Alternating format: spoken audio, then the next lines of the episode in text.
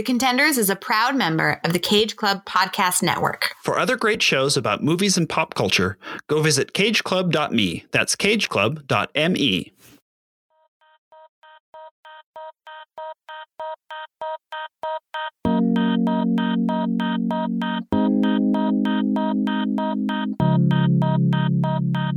Charlie, what are you writing now?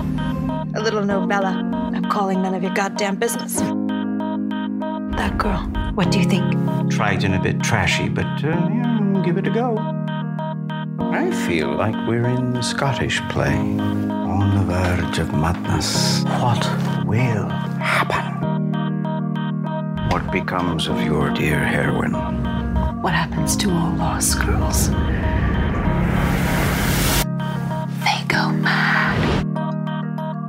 Welcome to The Contenders, the show about the movies made by and starring women who refuse to play by the rules. I'm Aislinn Addington.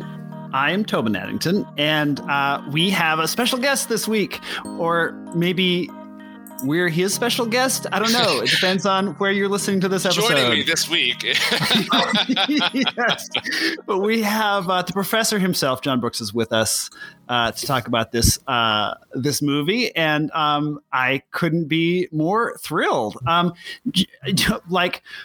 And, and, and the movie comes to well, should we say the movie first, or shall we talk about God, Aislinn? I've, I'm already I'm already biffing it right away at the beginning here. I mean, it it's was- like it's like so I'm Shirley Jackson and I'm going yeah. mad. I don't know. I don't know what's happening. Good. How about this? Whatever podcast we're on, Yeah. today we're covering Shirley from 2020. There you go. which we hope folks have seen already. If you haven't, you can find it on Hulu. Um, so, uh, John, where did you first hear about Shirley, or how did it first come to your orbit? uh, the movie or the person? Great question. Can I say both? Yeah, let's do both. Um, yeah, so I I've been a Shirley Jackson fan. My well, I don't know. If, are you a fan? I don't know. Uh, I have loved. I have deeply appreciated Shirley Jackson's work. I think that's the best way to say it. Um, for for a long time since yeah probably college, uh, which is a long time ago. Um, and the movie, I it it, came out of nowhere. I don't rem- really remember hearing about it being in production. I just remember, um, I think sometime around the beginning of the COVID pandemic, I think is when it actually came out. And uh, I was like, oh, Elizabeth Moss is playing Shirley Jackson in a movie about Shirley Jackson called Shirley. That's great. Um, and then I watched it, and it, I have a lot of thoughts about it. Um, Yeah. Yep, yep, yep. but yeah, it seemed. I mean, I think a lot of people, a lot of people missed it. Um, I, partly because I, I think maybe people don't really know what a movie about called Shirley is about, um, and also because of the timing of it. I think was um, was a little was a little weird. But um, how about you guys? I think uh, similarly, I it I wasn't aware of it till it was there. Um, certainly, uh, as whatever award season we've had uh, started up, time has no meaning. So it's so true. having trouble with that. But um, certainly, I had, I had heard Elizabeth Moss, Moss and Shirley being thrown around, and then I, um, the minute I double checked the email to make sure I was going to watch the correct movie, and I looked on Hulu, that image, the cover image of it with her sitting at the table and the glasses. Um, then I was like, oh yeah, Hulu's been trying to get me to watch this for a while. So Right. so in fact, I was I was the behindest one, uh, Mhm. but a huge fan of Elizabeth Moss is acting in general. Mhm. I want I'm being specific rather than to say I'm a huge fan of Elizabeth Moss. um, so I was excited to see it um, for that reason. Uh, Tobin, how about you? I knew the movie. I knew of the movie prior to its release uh, because I'm a Josephine Decker fan, the director of the movie. Um, as as Aislinn will know, I have perhaps a sort of I don't know shameful history of enjoying early mumblecore movies back in the day, um, and um, uh, for all kinds of reasons, it, it feels like a kind of dirty little secret. Um, but the it, particularly the women directors who've emerged from that, um, I'm thinking of Greta Gerwig and Josephine Decker in particular, have become these. Or maybe always were, but have have been um, given the resources that they need to really see some pretty original visions through, and um, so I'm always really curious when a new movie by one of these women comes out, uh, and so it had been on my radar that in, in that sense. Um, I I had read a few of the Shirley Jackson short stories, The Lottery, obviously, and a couple others, and it wasn't until in quarantine a friend, a uh, friend of the pod, uh, Derek Heckman, suggested to me um, "We All Live in the Castle," uh, which I had never read, which I then devoured and was like was blown away by. Um, and so I have three other I found in the used bookstore three other Shirley Jackson uh, books, uh, including the the Hangsaman that she's writing in this that I are on my shelf, ready to be um, when I when I when I feel I can, ready to sort of dig into. Um, but I had not seen the movie until this week. Uh, and so I was very excited when, uh, John, when you suggested it, uh, that uh, I would get a chance to see it because it has been on my list. Um, so uh, yeah, so that's that's my history. I'm I'm really curious what we all thought of this movie. So, Tobin, since I know so little about how this movie came to be, can you give us two bits of film history, please? Yeah, of course. Uh, what if I said no? Sometimes I'll just say no, and that will that would that would suck. Um, yeah. So uh, the first bit is that uh, Josephine Decker, the director who I mentioned, uh, I did not know she was raised in a conservative Christian tradition in Texas. That she uh, talks about in interviews. Always never really sat well with her, particularly in terms of of um, restrictions on on gender and and sexuality. Um, there was a, a quote that kind of uh, that, that she that she gave in an interview about this movie that I think maybe shed some light on it. Where she says, "As a person growing up in Texas, I was trained to never touch a man's ego." She said, "I'm really good at projecting a calm, collected exterior, while inside I'm fully panicking." Uh, the other other bit is that uh, production designer uh, Sue Chan um, uh, w- was instrumental in making the sort of physical manifestation of Shirley's um, perhaps madness, uh, certainly her creativity, her obsessions, her contradictions, um, manifest in the physical world of the, of the space. From her the sturdy writing desk that she uses, that kind of anchors her to all the clutter, to the all the organic forms, the ivy on the house, all this kind of stuff um, that that gives the film such a unique texture. Um, that's the work of of Sue Chan, and there's a great interview through uh, IndieWire, I think, uh, that you can find that we'll link to uh, with Sue Chan about about her work. It's pretty cool. Uh, so those are in two bits. Awesome. Aislinn, would you take us through the uh, ladies in charge, women involved in major roles in Shirley? And I, because I'm not in my home, I do not have my bell. I will not be able to ding. I'm going to have to put it in in post. We're so, bell free. Bummer. We're bellless. I happy to. Actors: Elizabeth Moss, Odessa Young, Victoria Pedretti, Orlagh Cassidy, and Bisserat Tseggai. Director, right. thank you. Director, Josephine Decker. Writer, Sarah Gubbins. Novel by Susan Scarf Merrill. Producers, Allison Rose Carter, Sarah Gubbins, Sherilyn Hall. Just fell off the cliff right there. Sherilyn Hallreich, Elizabeth Moss, Sue Naegle, Alyssa Teger, and Christine Vachon. There's oh no, there's more. Page break. ah. Music, Tamar-kali. Casting, Kerry Barden. Production design, Sue Chan. And costume design, Amela Baksic. Yay. Look at all those names. Well done. Yeah. Well done. as we get to these to these movies with um, such a with so much closer to gender parity in the crew, it makes Aislinn's job more and more difficult. One would think I would look ahead and practice, and sometimes I do. Um, but of the clearly, I didn't look at the second page. oh my goodness. Okay, now plot a summary, which Mhm. I was asked about earlier today, and I had a hard time um, providing one. So I'm I'm so thrilled to now have an example from you, Tobin. What is this Oh. movie about? I'm worried because this may all be one sentence. I haven't checked the punctuation yet. We'll see. We'll see how it goes. Um, all right. This fictionalized biopic of writer Shirley Jackson is told through the eyes of Rose Nemser, played by Odessa Young, the pregnant wife of a young professor, played by Aislinn's favorite wallflower, Logan Lerman, who's roped into playing caretaker to renowned author Shirley Jackson, played by Elizabeth Moss. What begins as a burden for Rose eventually becomes something of, a, of an obsession, as every relationship in the story is torn apart, rearranged, threatened, and exposed under the weight of Jackson's mental illness, artistic genius, and the mind games and power plays she engages with and against her scholar husband, Stanley Hyman, played by the always brilliant Michael Stuhlbarg. The lines between fact and fiction, past and present, love and hate all blur with equal measure as Rose be- as Rose comes to question everything she's ever believed and Jackson goes about writing her 1951 gothic horror novel Hangsaman about a young college student going mad before she ultimately disappears. Yeah. I yeah, that you got a lot of it right there, didn't you? got as much as I could. I got as Good much summary. as I could. It's a good summary. um, so I, I would like to start with a question for for both of you because I feel like you're both have a better handle on this than I do.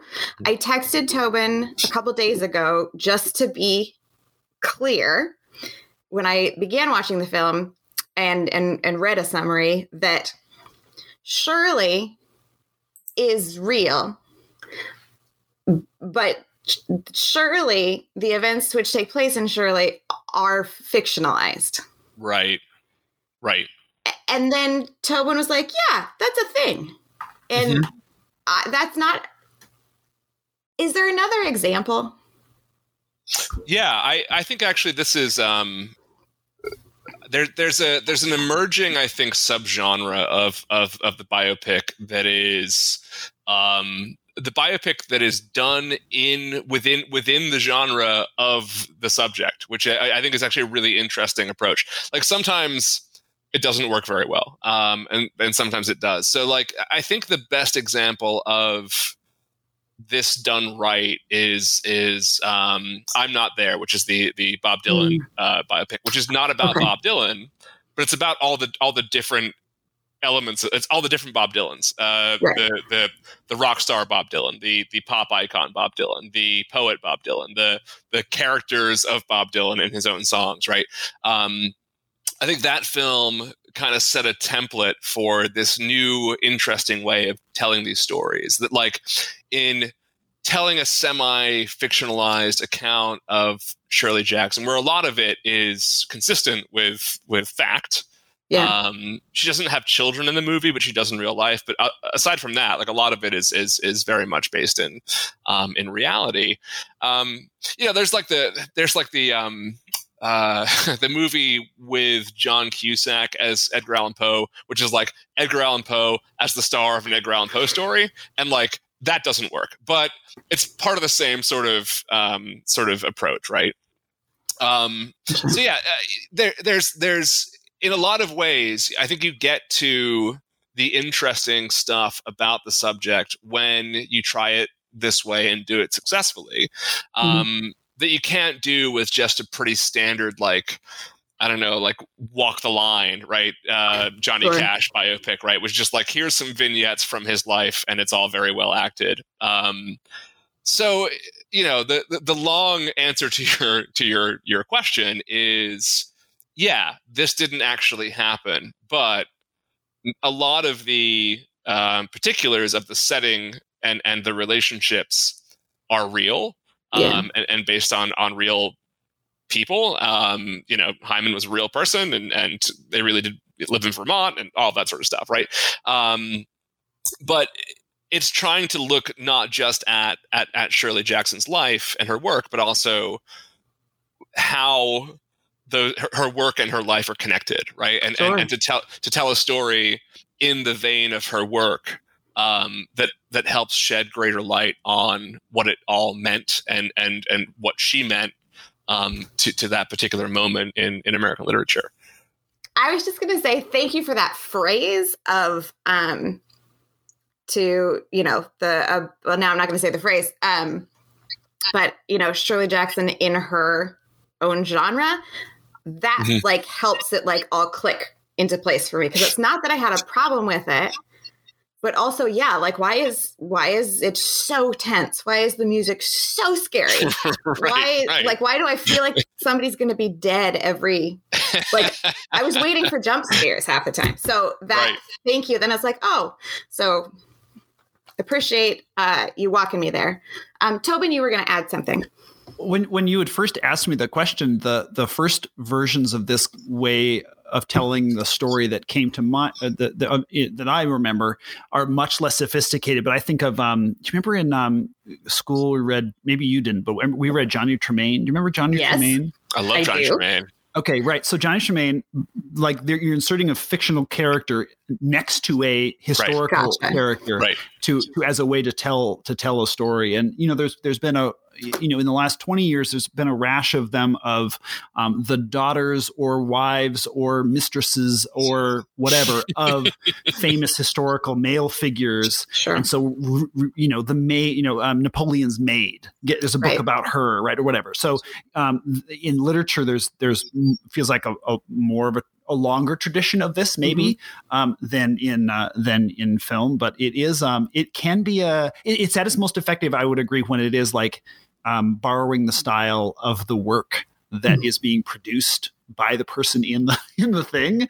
Um, that's that's a Mhm. more effective way, I think, to to to do it. Um, Aislinn, you alluded to the fact that um, you were waiting for jump scares, that it was maybe a scarier movie than in its affect than you were expecting it to be. Um, I'm curious more. What did you What did you think it was going to be? What did you know of Shirley Jackson? How Sure. did it and how did it surprise you? Um, first, real quick, Johnny Tremain was a real turning point in um, like social life in middle school because there were those of us who had a crush on the guy who was like Johnny Tremain was um, apprenticing with. Apprentice too. Mhm. Uh-huh. Like Oh, the yeah. better the better smith that was very attractive and and so there were friends of mine that agreed with me that you know he was hot stuff and then there were other friends that were like he's in a book like how is that but he's in a book i'm like yes books can be sexy so that was that was a great moment but uh neither here nor there i was not uh i'm not nearly as well versed as you all are. I i'm aware of her and her work as you know a spot on various women misunderstood genius women timelines you know um questions of uh different eras of feminism and who who fits or who would self-identify that so like the name and and some of the little pieces i was aware of um i i did wikipedia because i'm i disagree with my you know people who told me to stop looking at wikipedia in college um just as a reference and to see pictures of shirley then i was like oh yes elizabeth moss. Like there is something very like she's certainly made up to to be her but like there seems something physically kindred there and then knowing elizabeth moss as an actor this um going after a very meaty unlikable in quotes complex female character seems like that just they do seem like soul connected in some way um i forgot the second part of your question oh what did i think it was going to be i uh, based on the look on her face and the setup of the because even the poster is like what is happening Yeah, it's a good poster. I assumed there would be a lot of mind games around an elaborately set table. And I was right at that part. But I guess I thought there would I don't know what I thought there would be more of. Um one uh I think the under the Hulu description it had thriller as one of the components. Yeah. So I knew I knew that and clearly as like the tension builds around all the different relationships, the music fits, but also it it kind of doesn't fit because it feels like it's leading up to a different set of actions or then things would be very very tense and then we get to the next morning and we're just off in another chapter. So thinking specifically of like the dinner table where Rose gets up um, to leave, and and they've been brushing legs, and there's hands and legs, and and like you, you feel their they're probably like at kind of their physical closest in their relationship. And then, like, the next thing you know, the baby is six months old. And I'm just like, but what? but every day is so tense. I don't want to see them all, but I feel like I will have missed something in the time that's uh, lapsed. So I was uncomfortable the whole time. Um, and I don't hold it against the movie. Like I feel like, like you're saying, Tobin, is um, effective is a good word. John, what about you? Uh, what surprised you when you, or were you expecting when you started Shirley? Um, I, I don't, I don't think. Uh, so I haven't, I haven't read the source novel. Um, and I don't, I don't think I knew or had heard that it was in the in the style of a Shirley Jackson story. Um, which is why when I was like thriller, I, I, knew enough about her life to be like, well, I mean, you know, there's a lot of there's there's darkness there and mm-hmm. certainly a lot of drama, but like thriller. And then I was like, oh, I get what's going on here. Um, so yeah, and I, I, I, I again, I, I loved that about it. I think uh, approaching biopics in that way is again very bold um, and and can fail, especially when it's not done right. When someone mm-hmm. doesn't understand what they're doing. Um, the things what Aislinn was saying about um, the uh, sort of the, the, the, pacing and the lack of jump scares and all that sort of thing. That there's a there's a there's a creeping underlying horror um, mm-hmm. that is Shirley Jackson. I mean, that is what her work is. Um, you know, I, the, the, lottery is probably the, the most well known and accessible demonstration of that.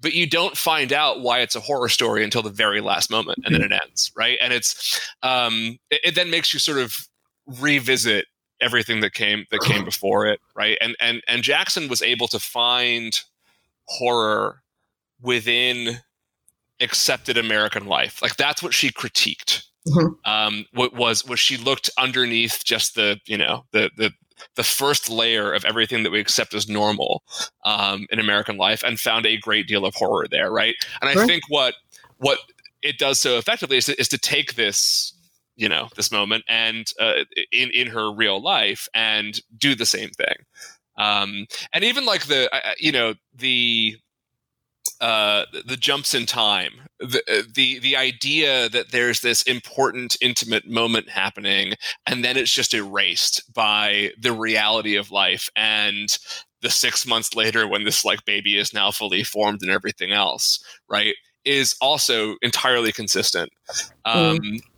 I, I guess I understand sort of why a lot of why this movie probably didn't necessarily jive with a with an audience, not just because of the timing of its release, um, but also because you kind of have to know who Shirley Jackson is to fully appreciate it. Um, and also, it doesn't really fit into any of those genres that Hulu suggests it does, right?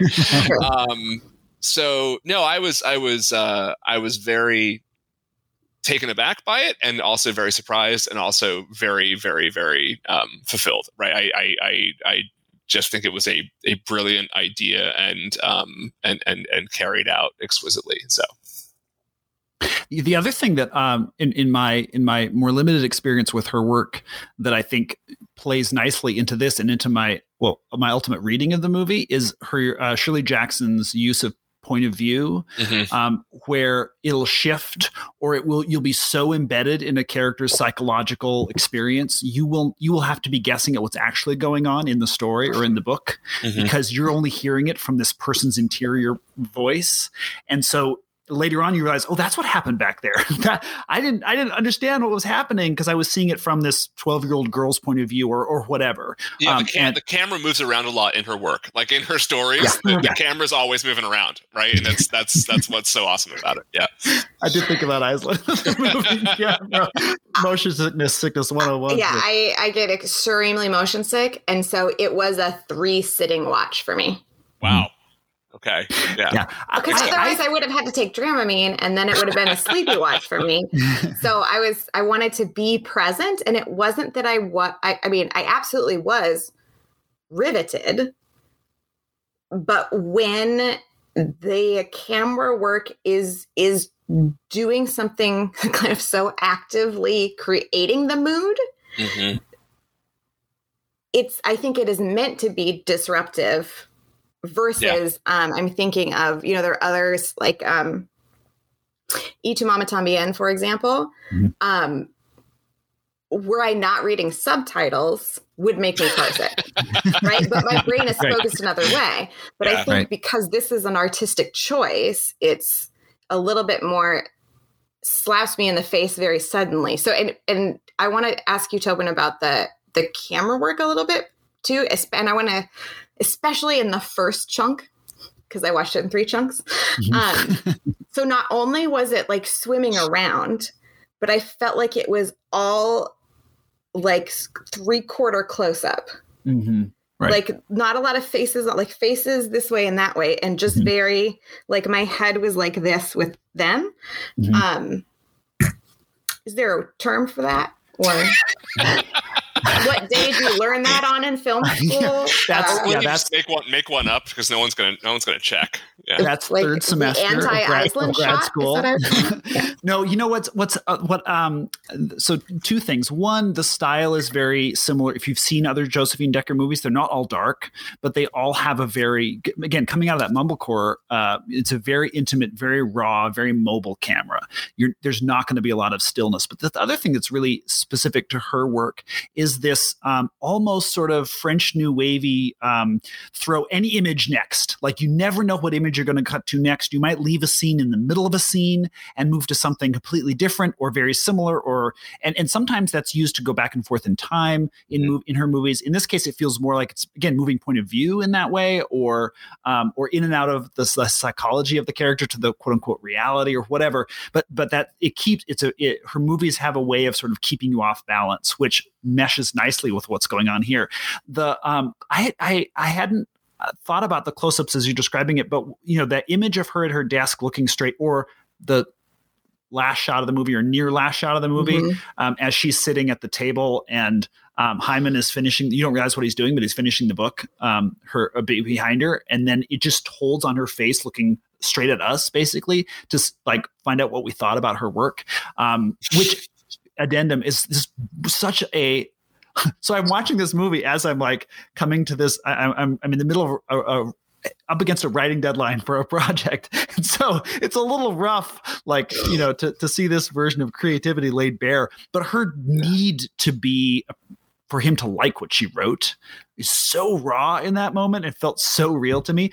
But um, I think that part of it is that the whole, um, you know, that's those shots stand out of her so much more because they are straight on and still and the rest of the movie has Mhm. not been it's trying to get a bead on people it's Yeah. never looking at people straight on and then here she is especially at the end presented to us almost like a you know like a you know wes anderson tableau you know it's it's um Right. there's nothing there's nothing symmetrical in this whole movie until that shot you know um, and so th- there's a part of it that's like building as she's building the story and all the pieces are coming together and she's following down the rabbit hole and this is a cul-de-sac? That's not going to make it in the book and blah blah blah. And then finally she's got it and what does he think? And then and then the camera work is going to reflect that. That's how it uh, read to me uh and anyway. Yeah, no, I, I mean, truly, the, uh, I think fans would know this is not always true, but like every everything you're both saying, I'm like, oh yes, now I get it. Like it just, I, I wasn't, I wasn't able to get into it until, but when you point these things out, then like, oh yeah, that's so. I don't know. I'm st- clearly still processing. I think I also got hung up on a number of things that may or may not have been meant to be the focus. uh-huh So, um, specifically, all I mean, as humans, we shit on each other all the time, but like the amount of shit that Rose is supposed to eat in this movie Mhm. that I know is reflective of absolutely true experience. Um, and coming because I I was once upon a time meant to be an academic. I know dudes like Stanley that are old, much older now, but will say things like, "Well, I didn't. I don't know why you need a graduate assistantship. I didn't have assistance during my dissertation. It's like bullshit. Your wife was working full time to support you and typing the damn thing. So don't talk to me about assistance. Um, so that he would ask her to be the housekeeper, that that that's not wildly inappropriate. That her husband is like, oh yeah, that would really help me out. Let's do it. And that she's just being harassed by this guy and his wife the whole time is just maddening to me. Um, and then just like the true, like pompous academic. Oh, I can't. Stanley is like, oh, the worst. So I got, I got, um, sidelined a little bit by some of those things that it just hurts my heart to know how true they are. Mm-hmm. And I think the way they're depicted here is a, a, a in parts really well illustrates the messed up dynamics. John, how does this movie, uh, its depiction of academia, mesh with your experience in ways that that won't get you in trouble, or maybe uh, will? Up to you.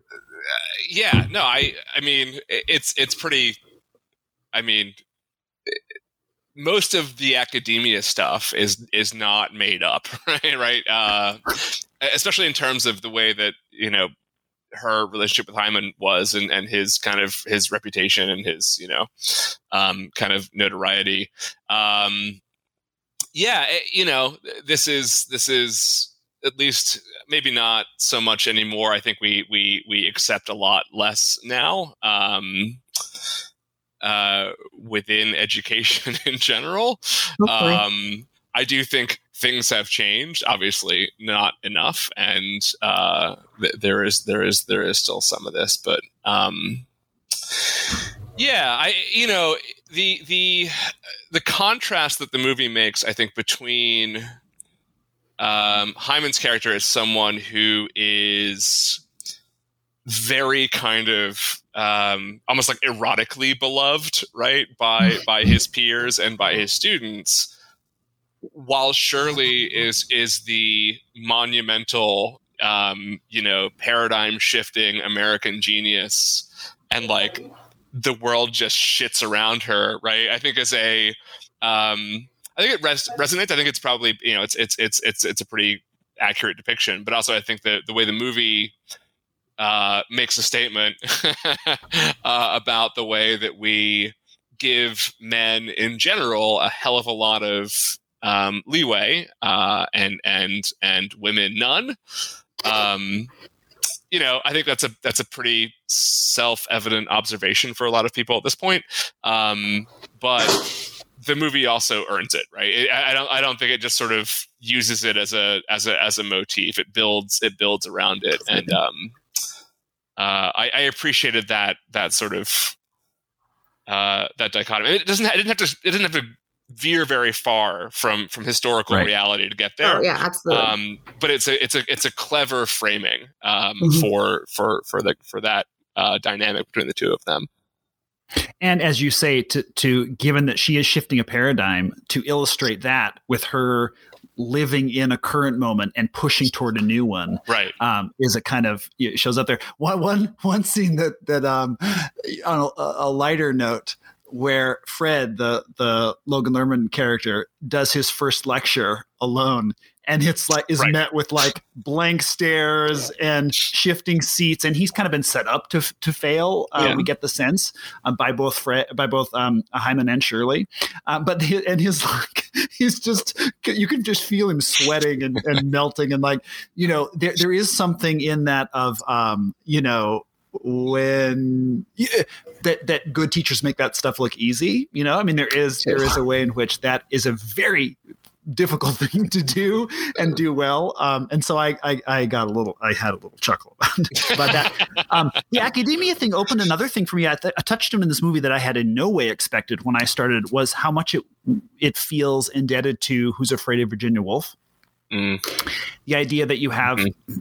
an older academic couple and a younger academic couple who are lit well in this case living together over a long period but it together in, in a house and the older couple is playing mind games back and forth with one another and basically trying to dissolve the relationship of the younger couple as a way to feed for their for themselves or whatever and then there's fertility issues underneath it and then if you look at the the you know that movie being such a groundbreaking one camera wise in terms of mm. using a mobile camera you know as the, these people are having these very raw you know volcanic fights um, and arguments and whatever. And and the and um, uh, the, this movie as it was going I was like oh my god this that's she's basically remaking you know who's afraid of, for, afraid of virginia woolf through this shirley jackson you know novel.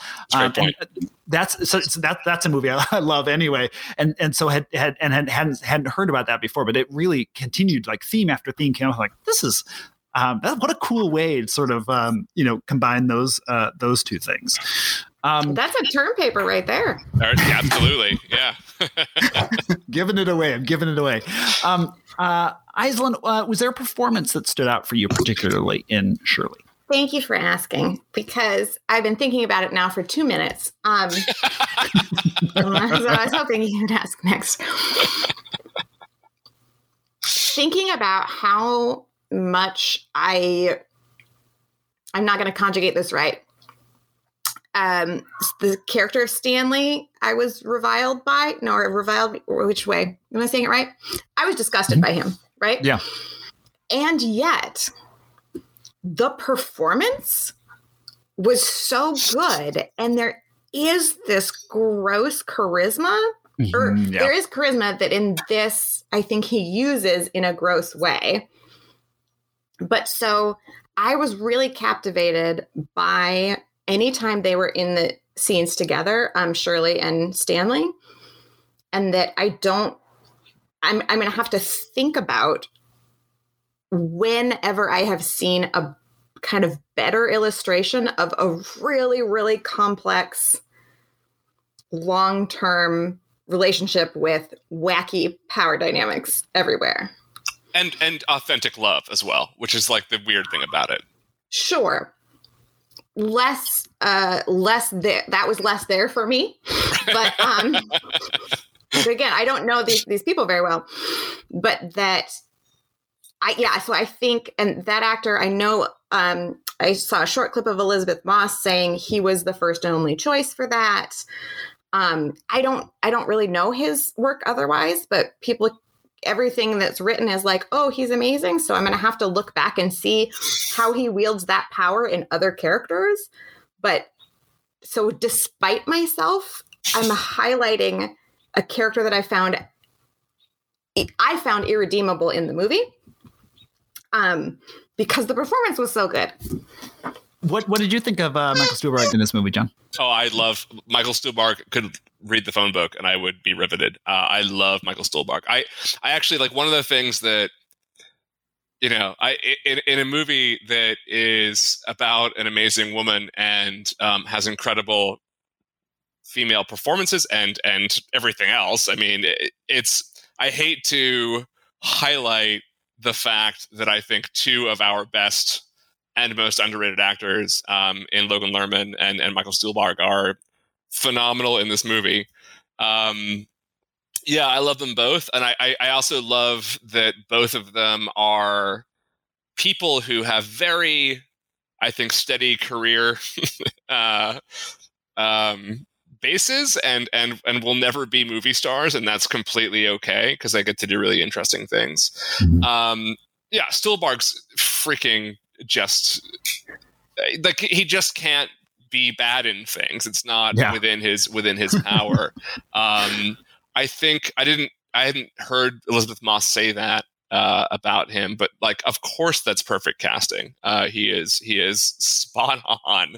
Um, it's kind of hard to tell where the real Hyman ends and Michael Stuhlbarg begins, honestly, in that in that in that role. Um, Their yeah. scenes felt like a play to me yeah. a little bit. Oh, absolutely. Like they and had that. Hmm. There was that energy, like mm-hmm. you could see volleyed back and forth. And, and, now that I mean, now that Tobin said the thing about Who's Afraid of Virginia Woolf, like I'm now like seeing that so much more, and like that's where that that play dynamic really seems to kind of come from, um, because you know that's a that's a stage play as well that that just has that um, that sort of you know tennis match Mhm. uh, back and forth going on.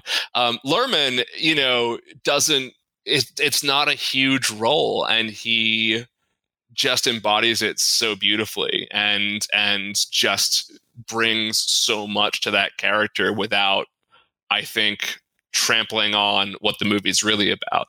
Um, and you know, I know a lot of people don't necessarily know him and his work uh, or, what he's done, but I, I guarantee that a lesser actor would have ruined that role, um, or just sort of made it a Or- or throwaway faded. thing. Yeah. Yeah, um, yeah. and I, I yeah, I think you know you're right. I they'll they will always have work, and I feel like I want to give Logan Lerman credit for pivoting away from Percy Jackson. Percy Jackson, and and the opportunities that came maybe a, a an easier road or a more like Hollywood road, but Mhm. that uh, you know he seems so artistic in Mhm. how he approaches this industry. In what I know of him, as uh, Tobin referenced, he is the you know main character in my favorite movie and favorite book to movie translation of all time. Um, in Perks Being a Wallflower. So I am of course biased. It was fun to see him like as a grown up. Yeah. Um, yeah. Tobin, what about you? What performances do you want to uh, talk about? Well, if I may just briefly um, uh, hold forth on Michael Stuhlbarg and Logan Lerman, just briefly, Michael Stuhlbarg always knows exactly what movie he's in, Absolutely. and then like dials it straight in. Um, I didn't recognize Logan Lerman for the first, I don't know, 20 minutes of this movie. And then he had a scene in the kitchen. Um, and, and he's not the focus of the shot, but there's a shot where um, the I think it's one of the early times when Michael Stuhlbarg is um, uh, he's done something inappropriate around or to Rose, and and Logan Lerman's character Fred is sort of ignoring it and moving past them, and you can see he blushes down to his neck, and it's like holy shit. Like he he he's feeling this so much. It's physically manifesting in the actor and you see him blush and um uh and blush in shame not in like embarrassment. Uh and i, you, I that's when i paused the movie and went to look. Who's playing this guy? Because he looks really familiar to me but i don't know who he is. And I, oh right logan lerman right. Um, the other thing about the the performance uh I mean, the, the, the, there are moments of the mo- this movie that are hot. there are moments of the movies that are dead sexy. It's a Um, sweaty movie in general, whether sexy or uncomfortable. Yeah, exactly. Yeah, and the sex is, is often uncomfortable, but in a way that feels very that feels erotic. You know, that feels like um, you know, like we're seeing something that maybe we shouldn't look at or whatever. Um, and the the uh, early scenes in particular between because because it does get get grosser as it goes, but the early scenes in particular between Fred and Rose are like, wow, this is I'm like, oh right, this is a Josephine Decker movie. Okay, right, this is this is what this movie is going to explore. Like the the the the characters do have genitals in her movie and they are often swayed by them and that's i think that's a good thing for cinema i think that's that's not a bad thing in movies um, but i think that um, so i would i would highlight um, uh, odessa young uh, who plays rose in the movie who who also then plays kind of the young woman who whose name i forgot who um, disappeared uh, and she's and she's double credited in the movie as both uh, as as both characters paula paula Right. bailey right. um, and so to to to see to see her, her transformation between those, to see her descent in the movie from a character who is very uh, who we think uh, first kind of embodies in some ways the convention of the time to a character who feels like they're very much rejecting the conventions of the time as well as perhaps going crazy we don't really know uh, it's it's sort of unclear that that is a um, I I think I found her riveting in this movie I thought she was um, I thought she was really good and so that that would be my that would be my uh, my my take there. Um, what did you all think of Elizabeth Moss as Shirley? John, what about you? How, how'd you how'd you feel about Elizabeth Moss here? Uh, We've, been mean- dancing around the central performance. So no, it's it's brilliant. Uh, it, it is a it's one of. I mean, I think Aislinn kind of alluded to this early in the episode that uh, we have conflicting feelings about Elizabeth Moss. um, I I'm highly conflicted about Elizabeth Moss um, as a as an individual. Um, you know, I think she's. I mean, she's obviously a generationally brilliant actress, and um, she gets this absolutely pitch perfect right at every turn, and that she looks quite a bit like Shirley Jackson doesn't hurt. Um, you know. It, it's hard to separate her from The Handmaid's Tale right now. I think, um, mm. and and of course Shirley Jackson sort of fits pretty nicely into that overall um, uh, aesthetic and and and and theme. Um, you know, I have a difficult time with her, and I'm just going to be like blunt about it. That yeah. she is right now most famous for being in a television series about a fanatical religious cult while being part of a fanatical religious cult. And i and i have a hard time with that like mm-hmm. separating the the the actor from or the you know the artist from the art. Um i struggle with that uh in fully appreciating her. On the other hand like a lot of her intensity comes from her kind of battiness. And uh, i guess i get to benefit from it in enjoying her performances. Um, yeah i look i'll say this like she's brilliant. She's brilliant in this role. And um, i i i literally can't envision anybody else. Um, i'll say that. I I don't actually think it's really her movie. Um, in, in, a, in a very in a weird way. Uh, but yeah, it, it's a it's a fantastic performance for sure. Asa, what about you? Absolutely. I, I, echo a lot of those things. And I, I think um, this is when I uh, disagree with um, my favorite podcast network czar, um, Joey, uh, where they where they purposefully, you know, keep it all separate. And I I can understand that. I, I, I don't, and because I very vocally don't with um, men that I find problematic, I feel like that I I need to, you know, apply parity there and um, and agree um, about those things with you, John. Um, and brilliant. I mean, she is Zoe Bartlett, so there's there's a there's nostalgia and affection um, there and yeah, I mean, this was, I, I feel like I'm going to dream tonight with her voice in my ear. Like, the performance was so you know, visceral in a lot of ways. And um, I, yes, I was openly confused as um, her, she would start to have visions of Paula the face of whom was becoming Rose. Like I, you know, yes, that was meant to be confusing. It was confusing for me. Um, and she just, even without the, I feel like she does so much with her face. I almost didn't need the the fantasy visual because she was like telegraphing it to me that mm-hmm. way and mm-hmm. the the parts where it's sort of fantasy or you see Shirley standing there. There's one at the at the faculty party. She's standing in with the bottle in the glass before she turns it over I think. And she's writing in her head I believe. Like I think that's what it is right? And so those moments where she's we see her but we see it we're hearing what's potentially happening inside um to match those together I don't know. I yes, this is an outstanding performance. It's also a wild performance, I think, and so that might be something that will come up in the game. Hmm. Um, Tobin, I I'm going to dissent. Uh, I think it's great she's in a cult. No, just kidding.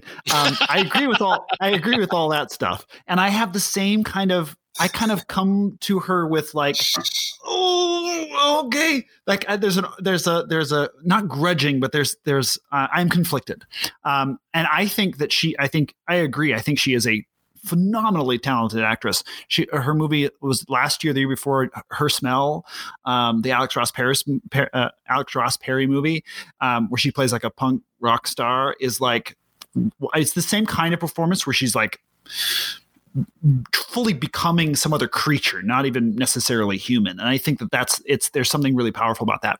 I, however, do not think she's very. I think she's miscast in this movie. I don't think she's great in this movie. Oh, Uh, I think I think that Tell the, the, the the filmmaking in this movie is spectacular and the performances around her are so good.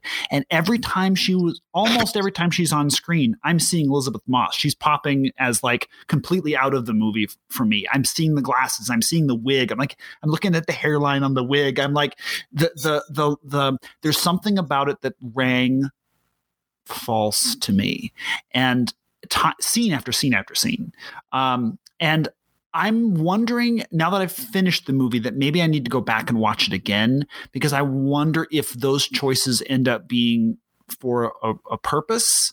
Um, and I and I'm and I'm so I'm not sure. I will give it another shot and see because I I trust I trust the artists involved here.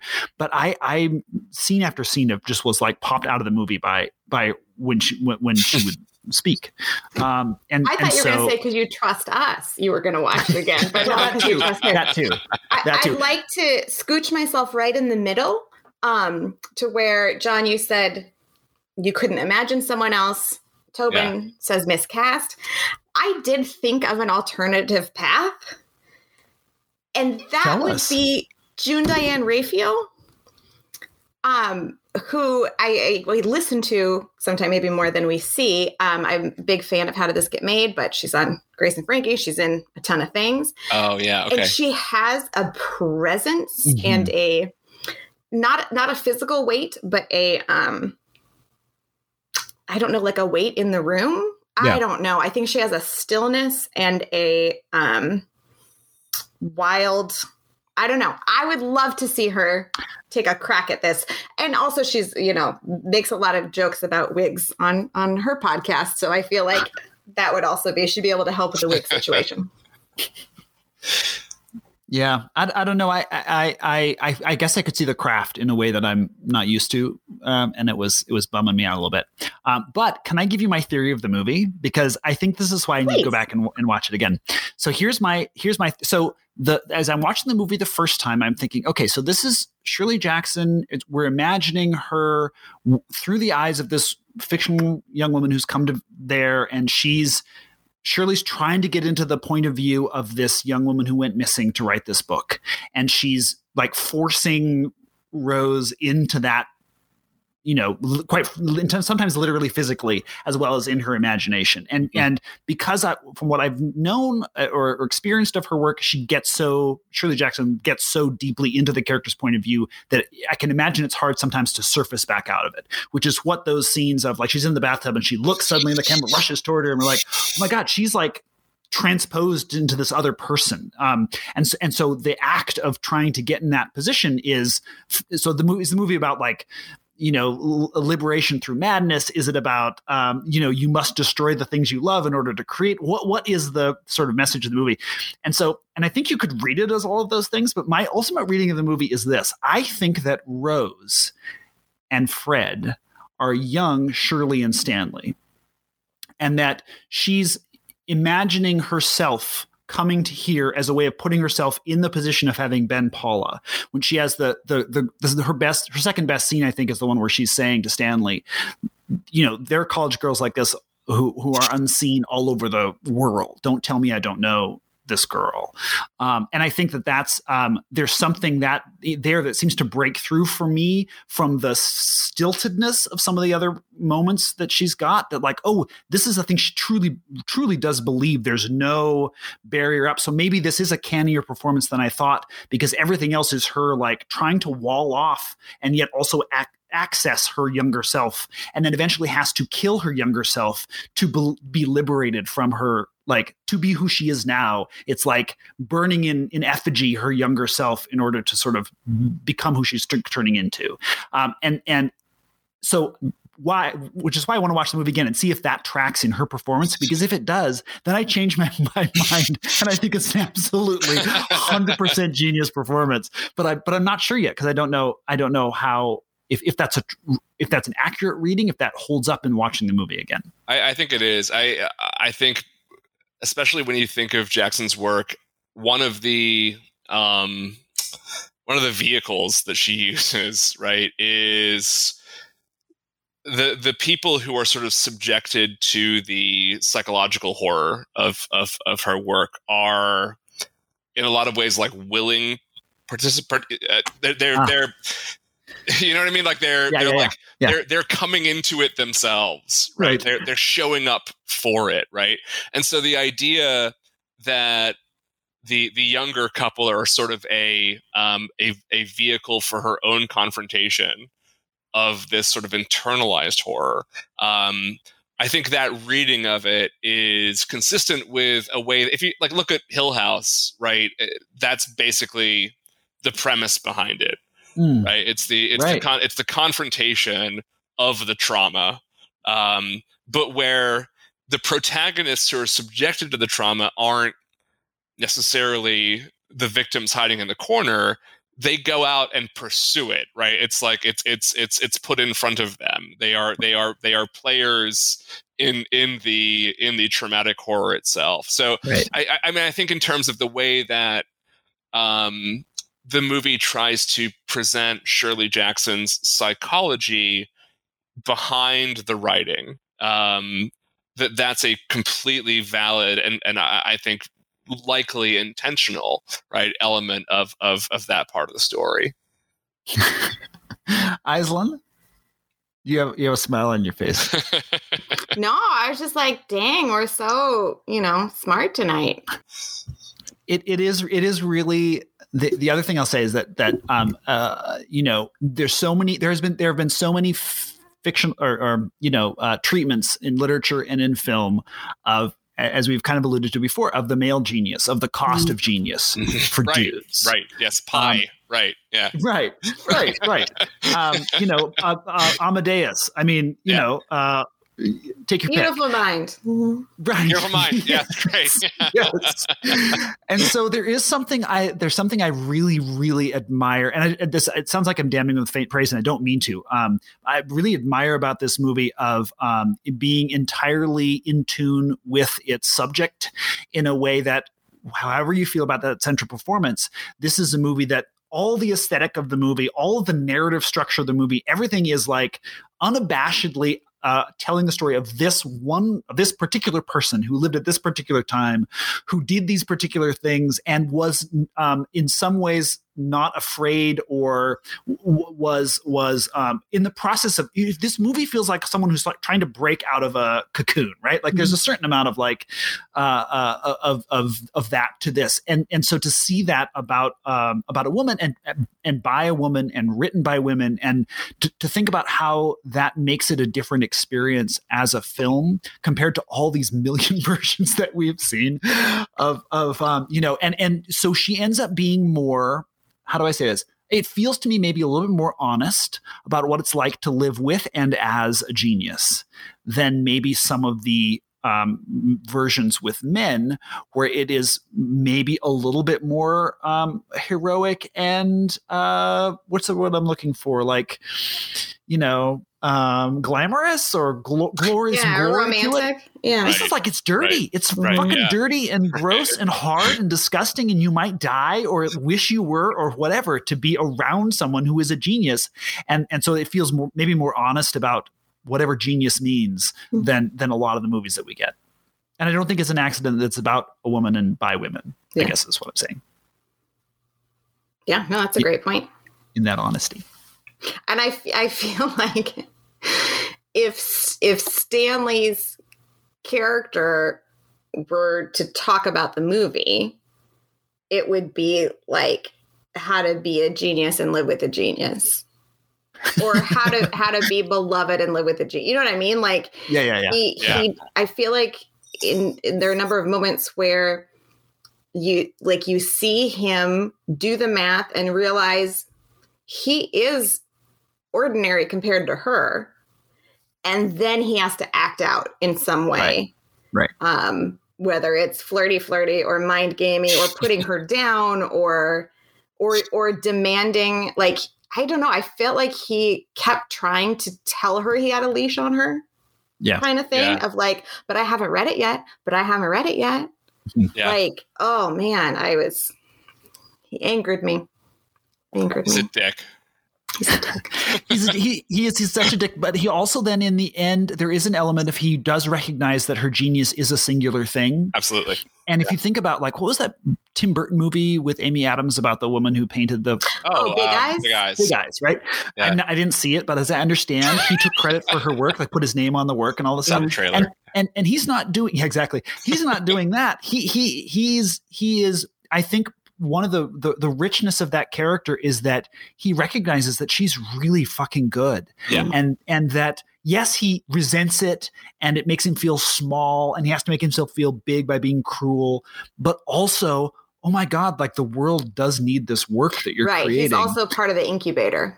Yeah, exactly. And there's Mhm. something you know um, so kind of fascinating about about the way the whole the movie treats all the dynamics, but that one, Yeah, they they had a they had a very I mean again, they had a very dysfunctional but very much based in a mutual love and passion for each other relationship.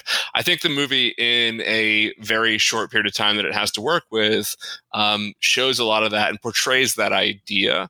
Um, their relationship is too complicated in real life to um, boil down to two hours, but it was a relationship where both of them for there was an intense love between the two of them that was very authentic but both of them also needed the other and also needed the other to use as a tool to deal with their own psychoses uh, throughout their entire lives. And again i think that shows up in a lot of jackson's work as well right? Um, and the way that the the movie used it as a, a centerpiece, but not the centerpiece of the of the narrative, I think was um, was very well balanced. It was very well handled uh, because you can you can you can get too into the weeds on that, and then you Mhm. miss her and and and what the movie really is about, and her you know slaying her own demons or or just living with them or whatever it is. He's one of them,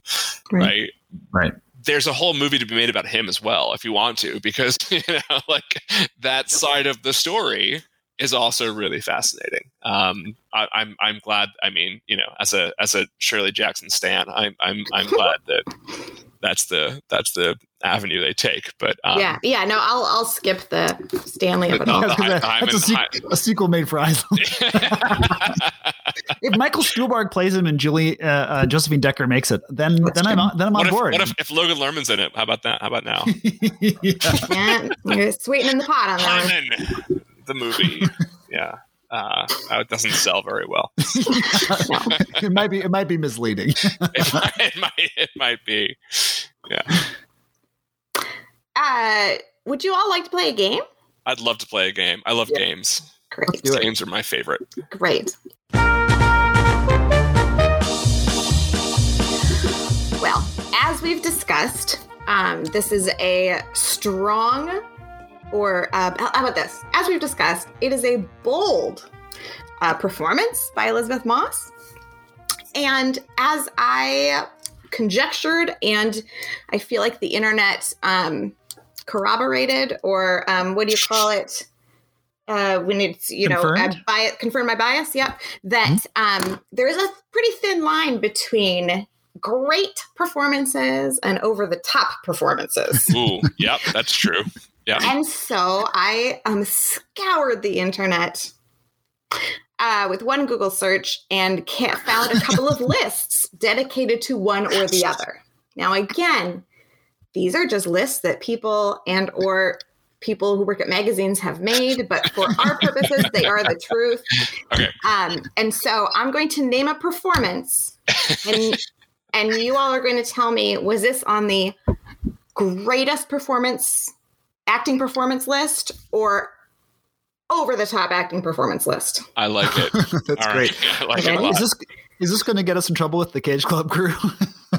You know, Yeah. I did that's a great point. I did not include Nicolas Cage in Well, this because list. it's always it's always both. If it's Always Nicolas Cage, both. it is always both. um, would you all prefer to have uh you answer one, you answer one, you answer one, you answer one, or to both answer all of them? How many are there? Uh, seven and a bonus.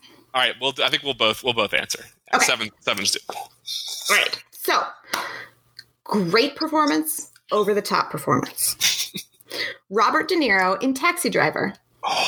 What did the internet say? Great performance. Great performance. One point to each of you. Woo. Congratulations. You agree with the internet. Okay. Again, I don't have my time. I don't have my, my bell with me. I can't ding. Yeah. Right. Number two. Speaking of uh, complex feelings and relationships, uh, Gary Oldman in Leon the Professional. The internet's going to say over the top, but I think it's pretty great. Um, uh, over the top, and the movie's over the top and very enjoyable, but over the top. Yeah, over the top. Over the top. Again, points all around. Congratulations. okay. Here's a good one. Peter Sellers in Doctor Strangelove. Oh, Great performance or over the top performance? Is it specifying which performance in Doctor Strange? That's a good question. That's a good point. Many of them are understated. he does play more than one character. he does. Correct. Yeah. Nope, as a I- performance. Okay. Um, I, I, I'll take it. So um, the internet is going to say great performance. It's Peter Sellers. It's obviously over the top, but it's also it's great because it, it's what the movie needs. Eh, So great. which, which answer are you giving me? I'm going with great. Okay. Yep. Agreed. Great. Another point for both of you. Apparently, if you vote in a block, you're very successful. Three to three. Maybe we just know what the internet's going to say about these. Well, we're both, well, we're both right. Of course, we're going to agree. You're both you're both white men, so Of course, uh, exactly. And the internet, the internet just just just shifts to whatever we say. Like if the answers literally will will will, will morph around you when you when you're looking at them. When us as 100%. white us as white men give the answers. That's how it works. All right. all right, White, number white four. man with podcast, I think, is really the. yeah, oh god, yeah, it's just getting worse and worse. Um, Dennis Hopper in Blue Velvet. Oh Jesus. Okay. Oh, this is tough one now. I'm saying over the top. Oh, it's gonna pain me, but I because I think you're I think you're probably I think that's what the internet will say. Fuck, what do I do here now? What do I do?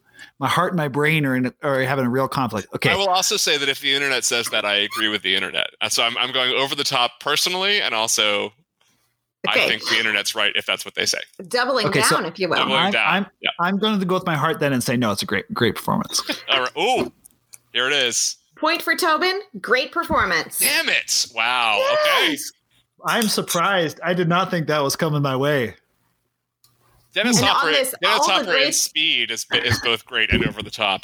I know. I was Say look, that much. honestly, I was looking for that, but that's not what it. Yeah. Okay. Um. Here. taller, okay. Here we go. I'm excited.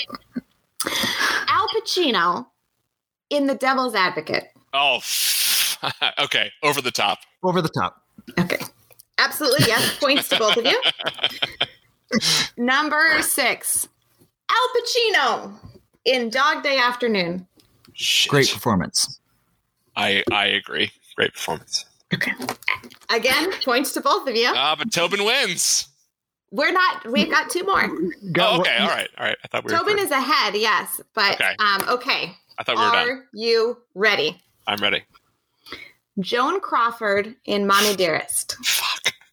Fuck. Oh God, That's brutal. that's a hard one. All right, Tobin, you go first. Oh my God, what are they going to say? Um, I think they're going to say over the top. So I'm going to say over the top. It's very, it's very. That's a nice pairing here with, with this movie in some ways. So I'm going to say over the top. It's almost like I did it on purpose. Um, I am going to say. I'm going to say great. You both get a point because it came from a, a third list called Greatest Over the Top Performances. and, the rest was all finally- Nicolas Cage, right? No, okay, go ahead. Um, so uh, Tobin Tobin won the game six to five. It was very close. That was There close. is a bonus for pride question Um, as you can see, the categories have become blurred, so I would accept whatever answer your heart gives you. Jack Nicholson in The Shining. Fuck. oh. This is for pride. Hmm. That's hard. Um, gosh. I th- guess I think they're going to say great. Ag- It's it's one of those things where objectively it's an over the top performance, but it's Right. supposed to be because Right. that's the point of the movie. Right. Um, so I am going to agree with Tobin and, and say the internet says great. It appeared on both lists. Oh, again, God. another trick one. Uh, I think this was the most well matched game. I feel like I get We an extra ever point for that for that one because I, th- I I I basically said what the actual answer was, but Yeah, I think- true.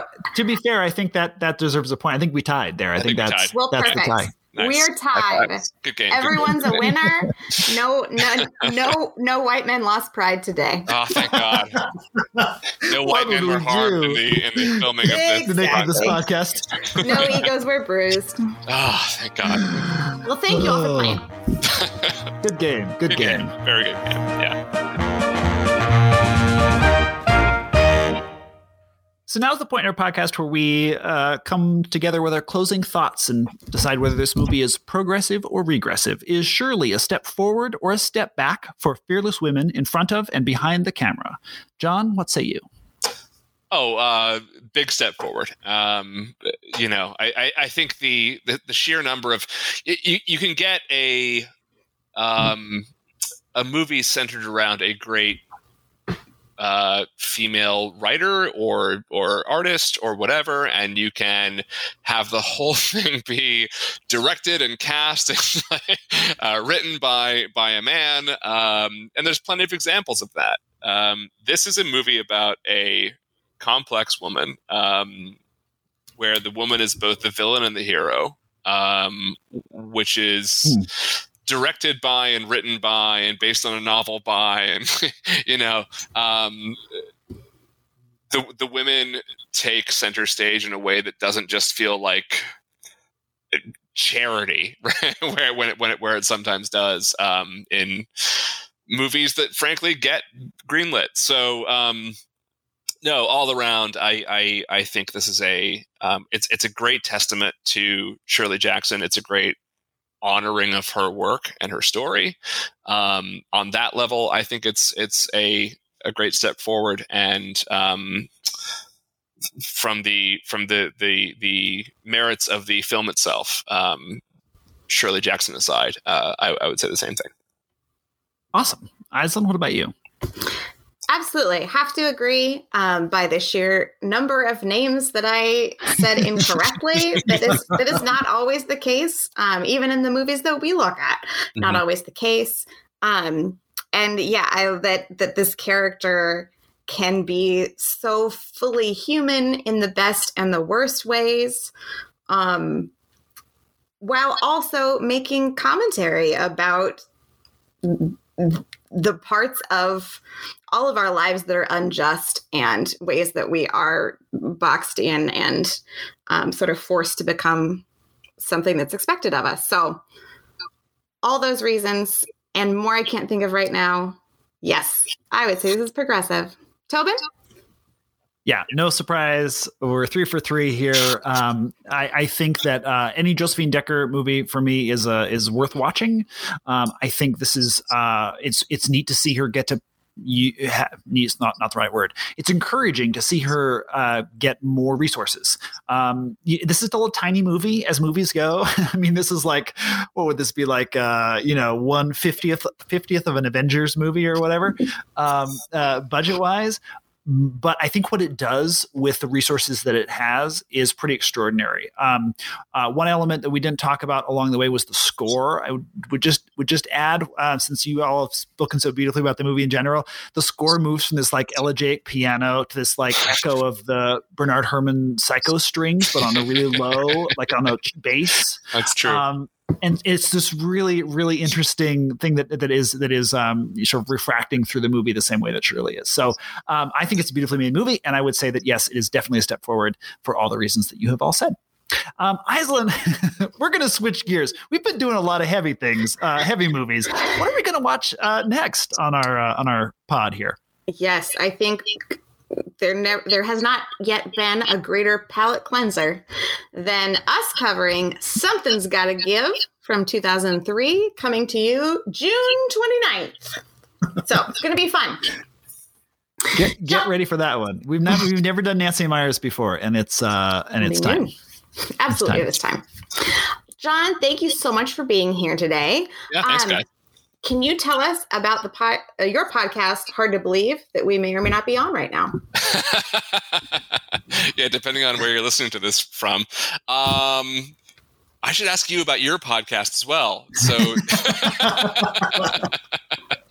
uh, Hard to Believe is a podcast about the way that beliefs uh, appear in our culture. So, um, we talk about religion, we talk about conspiracy theories, we talk about myth, we talk about um, philosophy, and uh, everything in between.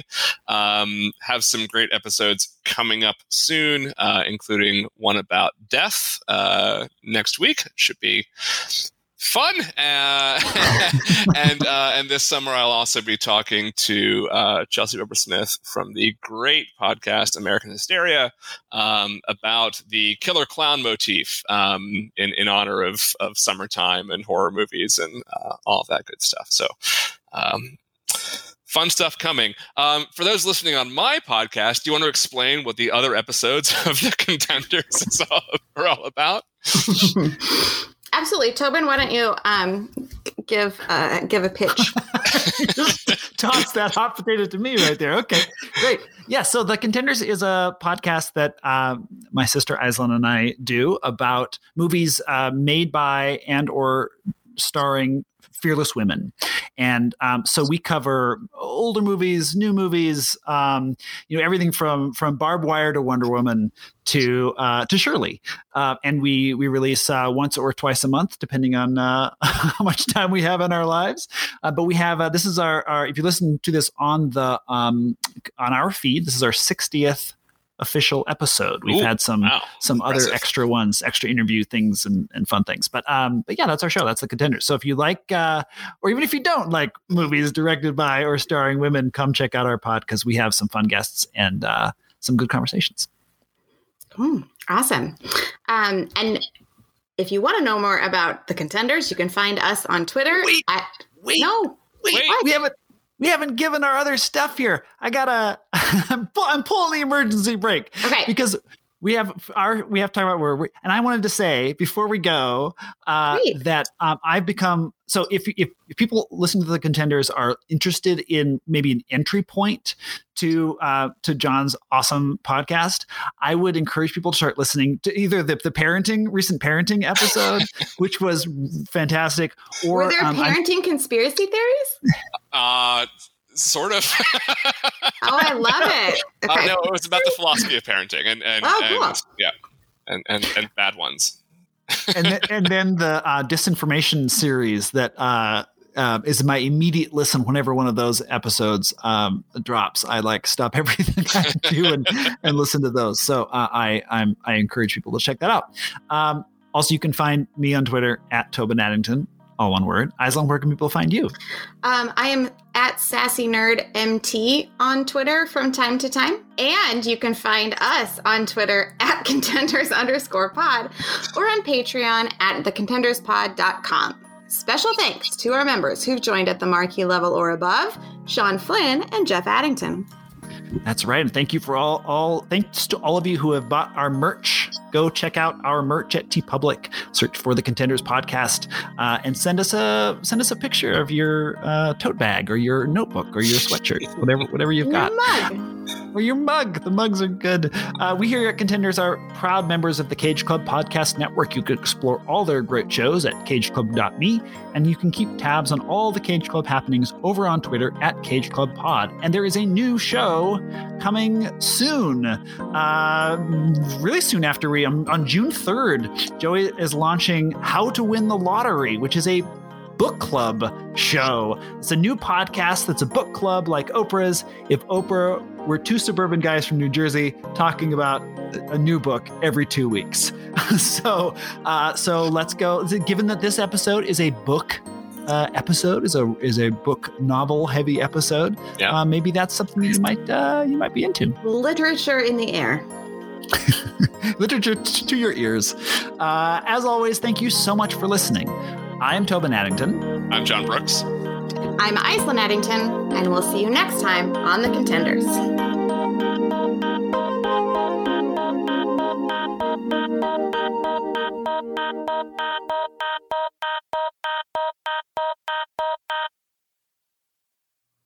Aislinn, do you want to throw? Do you want to throw throw it to me? We ne- we never write that part in. I would love to. I was hearing an additional voice. I didn't know if it was an echo or if my computer was playing something. So, pardon me.